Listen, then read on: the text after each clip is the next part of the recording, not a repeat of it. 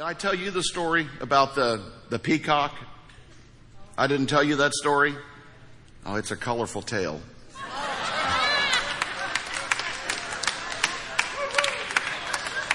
That was a lot of work I did just to get to that one line. All right, I hope you paid attention during worship because the scripture was read. Get your Bibles out, iPhones, scrolls, whatever you brought with you.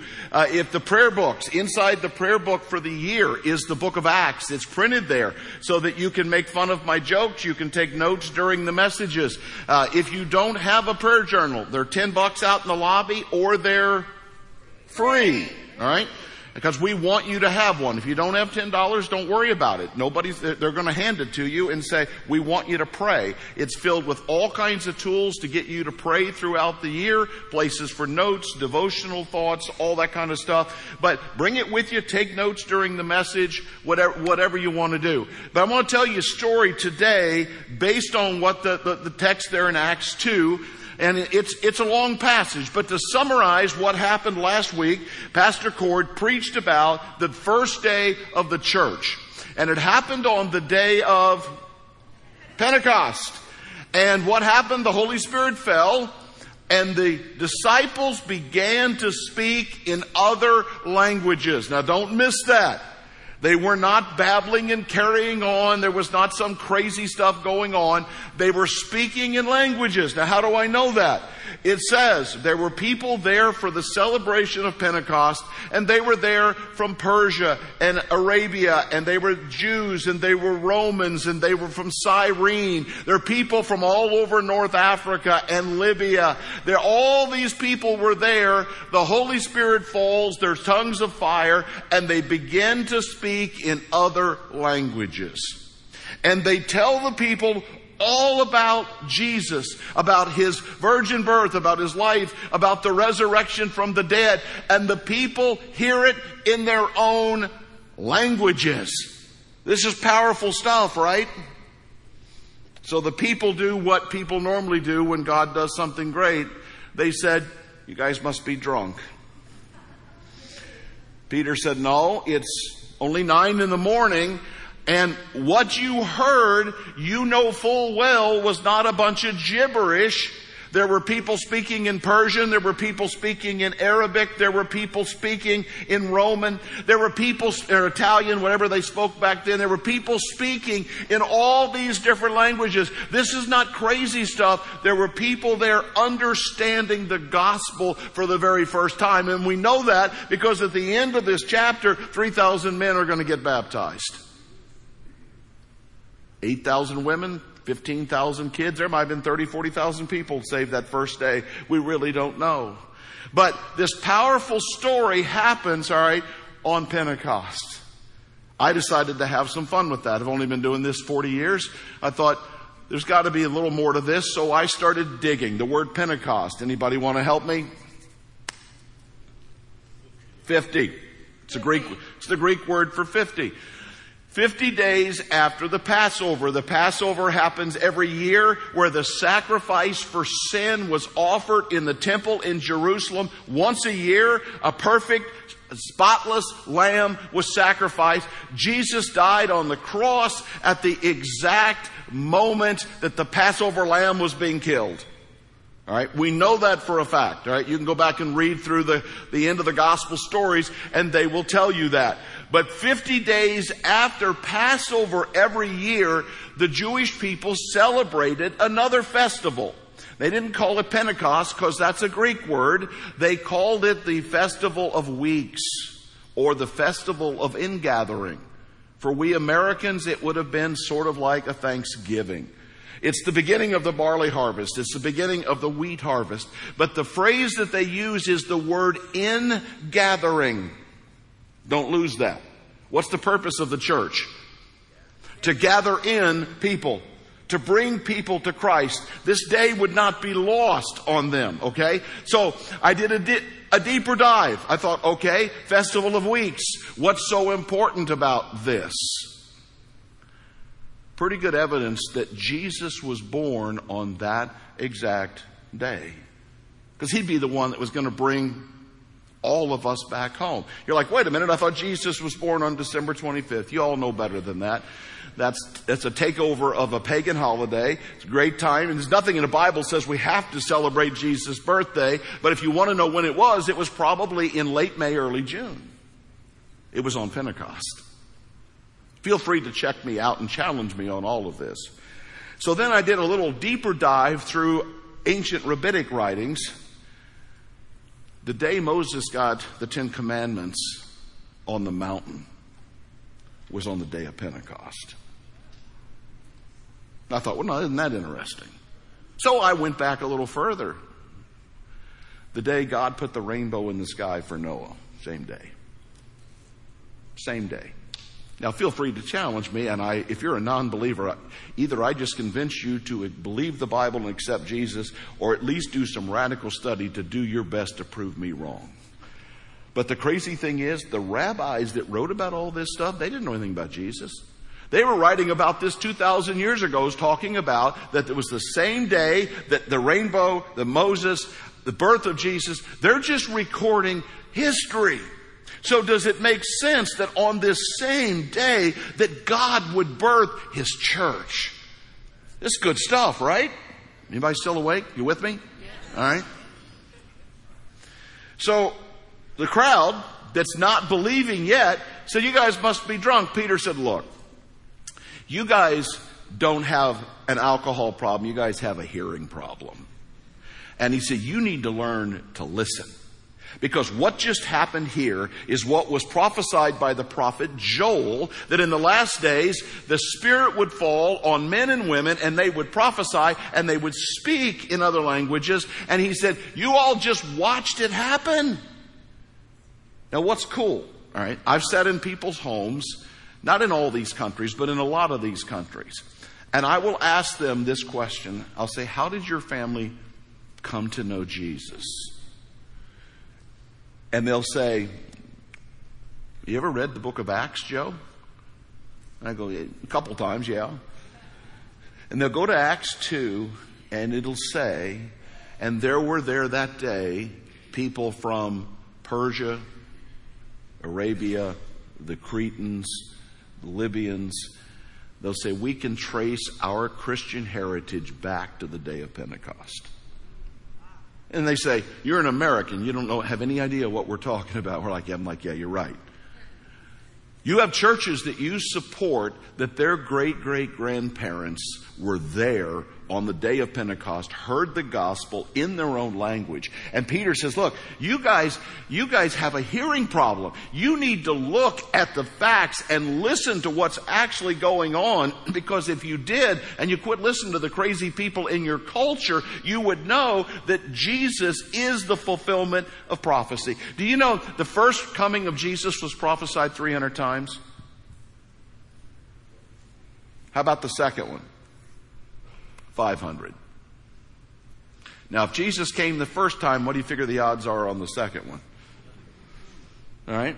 Now, this is just stuff. And please, check me out. Don't ever trust me. You go, go back and read the ancient rabbis. We'll have fun. Romans 15:4. For everything that was written in the past was written to do what? Teach us.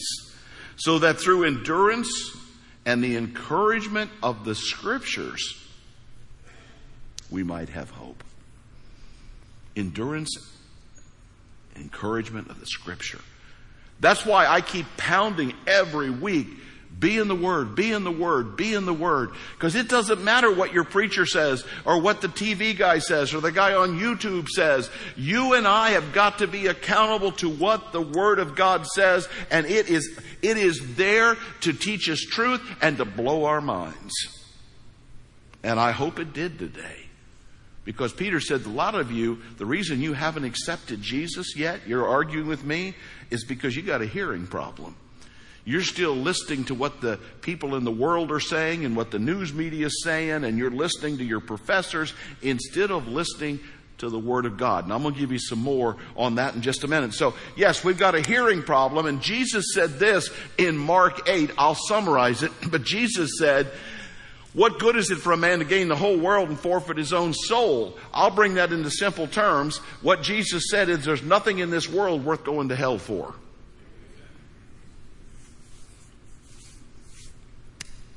Then there's a history lesson. As if the hearing lesson wasn't enough. He says, okay guys, let's try this again. And he starts walking them through the ancient histories. He goes through Joel, which is only three chapters, by the way, and he talks about the, the, the, the, Spirit coming on man at the end times to bring people into Christ, to bring them the ingathering, to bring them in. And then he's quoting from David all over the place. He's quoting from David, Psalm 110. He said David talked about putting all of my enemies under my feet on my footstool and that David would, would not see decay. He keeps quoting that verse. But then he says, this same Jesus that you crucified with the help of angry, evil men the same Jesus that you crucified, he has now become both Lord and Christ. Lord and Messiah. Do you know, Darwin said, Darwin said, if you could ever find any organ in the body or in an animal that is more than a simple process, it would by itself disprove evolution. Well, thank you, Charlie. Here, my friends, is a picture of your liver. Your liver sits up in here somewhere. My father has liver cancer right now, so we're very aware of what this is. Your liver does 500 different things in your body. Isn't evolution amazing? Are you kidding me? See, Peter doesn't take them through the world's lessons, he takes them through God's lessons. And in Job chapter 8, I stumbled onto this verse in my devotion time, but listen to this. So there's a debate going on. You know, Job's lost everything and his friends have come to help and blah, blah, blah. He says, Ask for the former generations and find out what their fathers learned. For we were born only yesterday and know nothing. And our days are but a shadow. James says our days are like a mist. Will they not instruct you and tell you? Will they not bring forth words from their understanding? Hmm. Let me help you. So we need to find out what it was that Moses believed, what it was that Jesus believed. For that matter, we need to know what Washington and Jefferson, we need to know what they were thinking. But you and I live in a culture that is doing everything it can to eradicate history. Eradicate history. Because what could ridiculous people like Washington and Jefferson have known? What could ridiculous people like Shakespeare have known? What could the ancient scientists know? And I love how his, he says this. He said, You only want to listen to people today who are here but for a moment. And they're gone. But yet, when you listen to these guys talk today, you would think they were God as they stand up to explain medicine to you or science to you.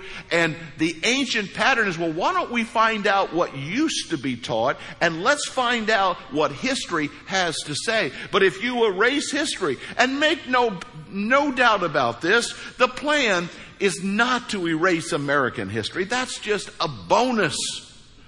The plan is to erase biblical history. The plan is to eliminate the church. If you have any doubt, look at the craziness that's happening in Canada right now. All right? Listen, the plan has always been Satan's got one plan, whether people know they're being used or not, but you've got to eliminate history.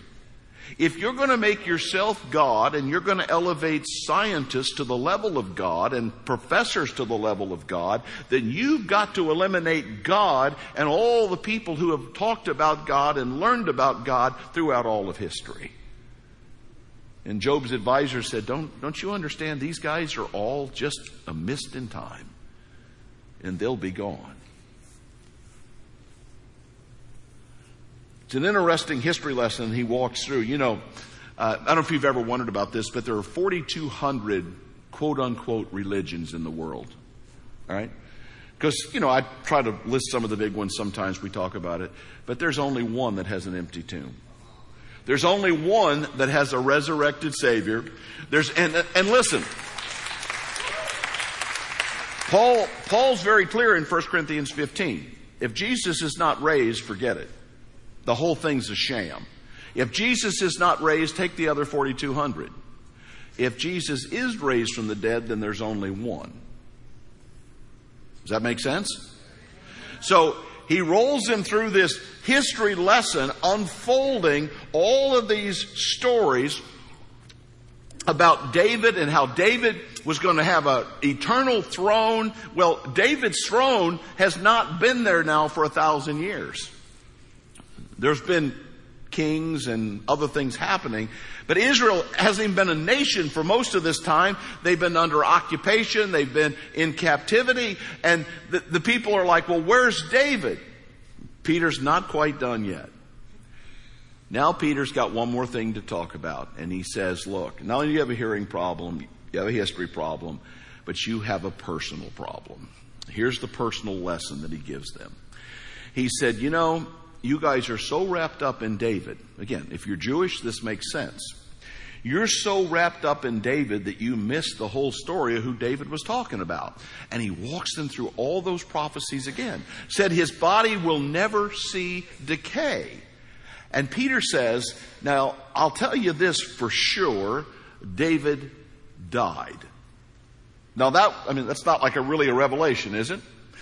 Now, where Peter's standing in the upper room, this is where the Last Supper happened. Peter's standing there making this speech with all these people, and he said, The one thing I know for sure is that King David is dead, and this is, I picture him pointing over here, because King David's tomb is about 200 yards from where he's talking. Here's what it looks like. If you go to Israel, they have this beautiful, cute little box that has red velvet on it. And people go there and they bow and they pray and they carry on because it's David's tomb. And everybody knows it's not David's tomb. But to get to David's tomb, you have to scale down the side of a mountain. And so it's a lot easier to be there at the box with the red velvet. When Peter was standing there, he literally could have been pointing to David's tomb, probably was. He said, The one thing I know for sure, David died. So that story is not about David. So who was David talking about when he said death would not die? That it would finally be conquered, that there would be one who would be raised from the dead that would overcome death, the death, and he would reign on David's throne forever. The answer to the question, guys, is Jesus. And he said Jesus proved that he was the Messiah, the Savior, that He's Lord, by coming back from the dead and fulfilling all of these prophecies. Now, so we get to the end of it, and the Jewish people go, okay, what do we do now? Love this about the Jewish people. You'd never hear an American say that. Probably not as a family or a church. Or, we're not, we're not good at we's. Because we're out of the revolution, right? So we I things. Jewish people, we things. What do we do? Because they said, You're right, he is the Messiah. How, how, how right? 3,000 men, thousands of women, tens of thousands of children, all the first day. That's how right they knew the story was because they'd heard the message in their own language, they got the history lesson, and now they've been personally confronted and said, You need to know Jesus. Now, what do you do with all this? Well, number one, if you have not accepted Jesus, you need to. You can come over here to the decision sign online. There's a button, I've decided. The answer was, What do we do? Repent, be baptized every one of you in the name of Jesus Christ for the forgiveness of sin. You're going to hear that several times the next few weeks as we unfold the rest of this. That's the answer to the question. But it's, it's ingathering. It's the beginning of the church. It's when God gave his commandments. It's when God gave Noah a promise that he would never destroy the earth again with the flood. Do you think God's trying to say, go tell people about my love and bring them in. See, the more confident the church is about the Word of God, and the more confident you are about Jesus, and the more confident you are about the resurrection, the more bold you're going to be about inviting your friends, neighbors, family, and coworkers. Because you know it's true. And I beg you don't take my word for it. Even if it hurts your head, go in there and dig this stuff out for yourself. Make notes and make notes and say, I've got to prove him wrong on this because he's nuts. Write that down, fine. And let's talk about it. Do your own work. I want you to do your own work. But I want to finish with this. Uh, we, we, have a lot of work we do in the Philippines. You, uh, you've planted a number of churches in the Philippines. You support schools in the Philippines, orphanages in the Philippines. Typhoon hit there a few weeks ago. It really didn't get hardly any play at all. Uh, but uh, through your generosity, we were able to send $10,000. Um, so thank you for that. Um, their homes got wiped out, the churches got wiped out, and one of one of my friends sent me a text. He goes, "Where do we start?" He said, "Everything got wiped out." And we were talking, and we said, "You know, if it's us, if it's us, start with start with people's homes, because church can meet anywhere, right?" So we got to get people under roof. We got to get food to them. In fact, it's ongoing. Uh, there's still, it's still a disaster there. But I want to show you a picture of what church looked like after the typhoon. now, if you're watching at home, and I understand that the picture is not easy to see if you're watching at home or if you're watching at one of the other campuses, but just so you'll know, the church is full and the church is up the water, the church has water up to the people's knees, and they're still there worshiping. Now hang on. This is where it's going to get quiet.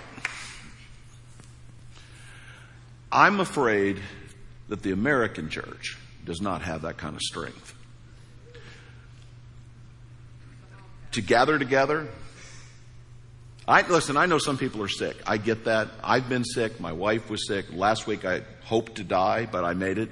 Um, uh, uh, you know, um, I get that. But I also know that when we gather together, there's power.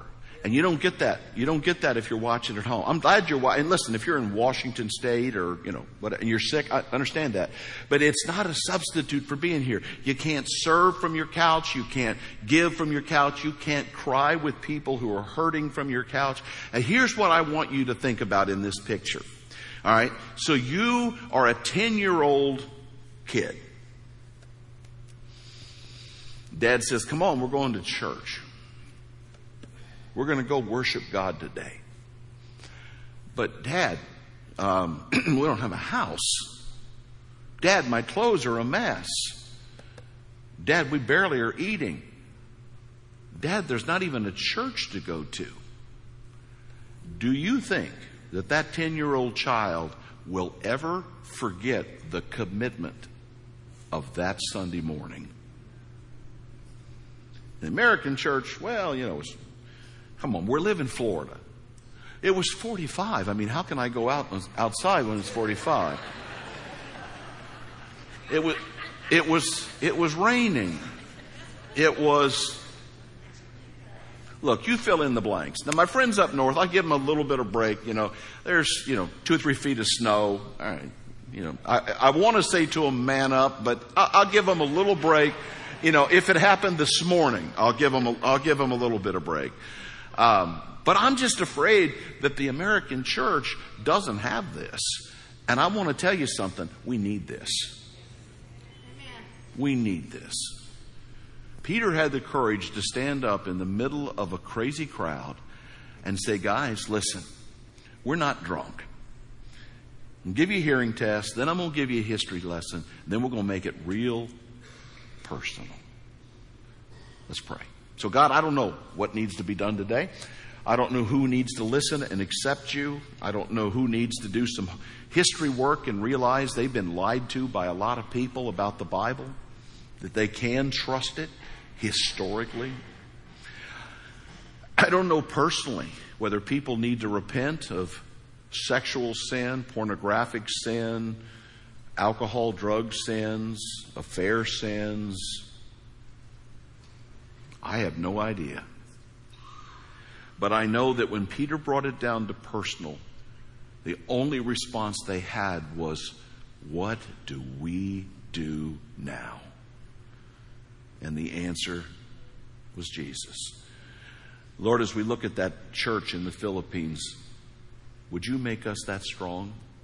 Give us that kind of courage. In Jesus' name.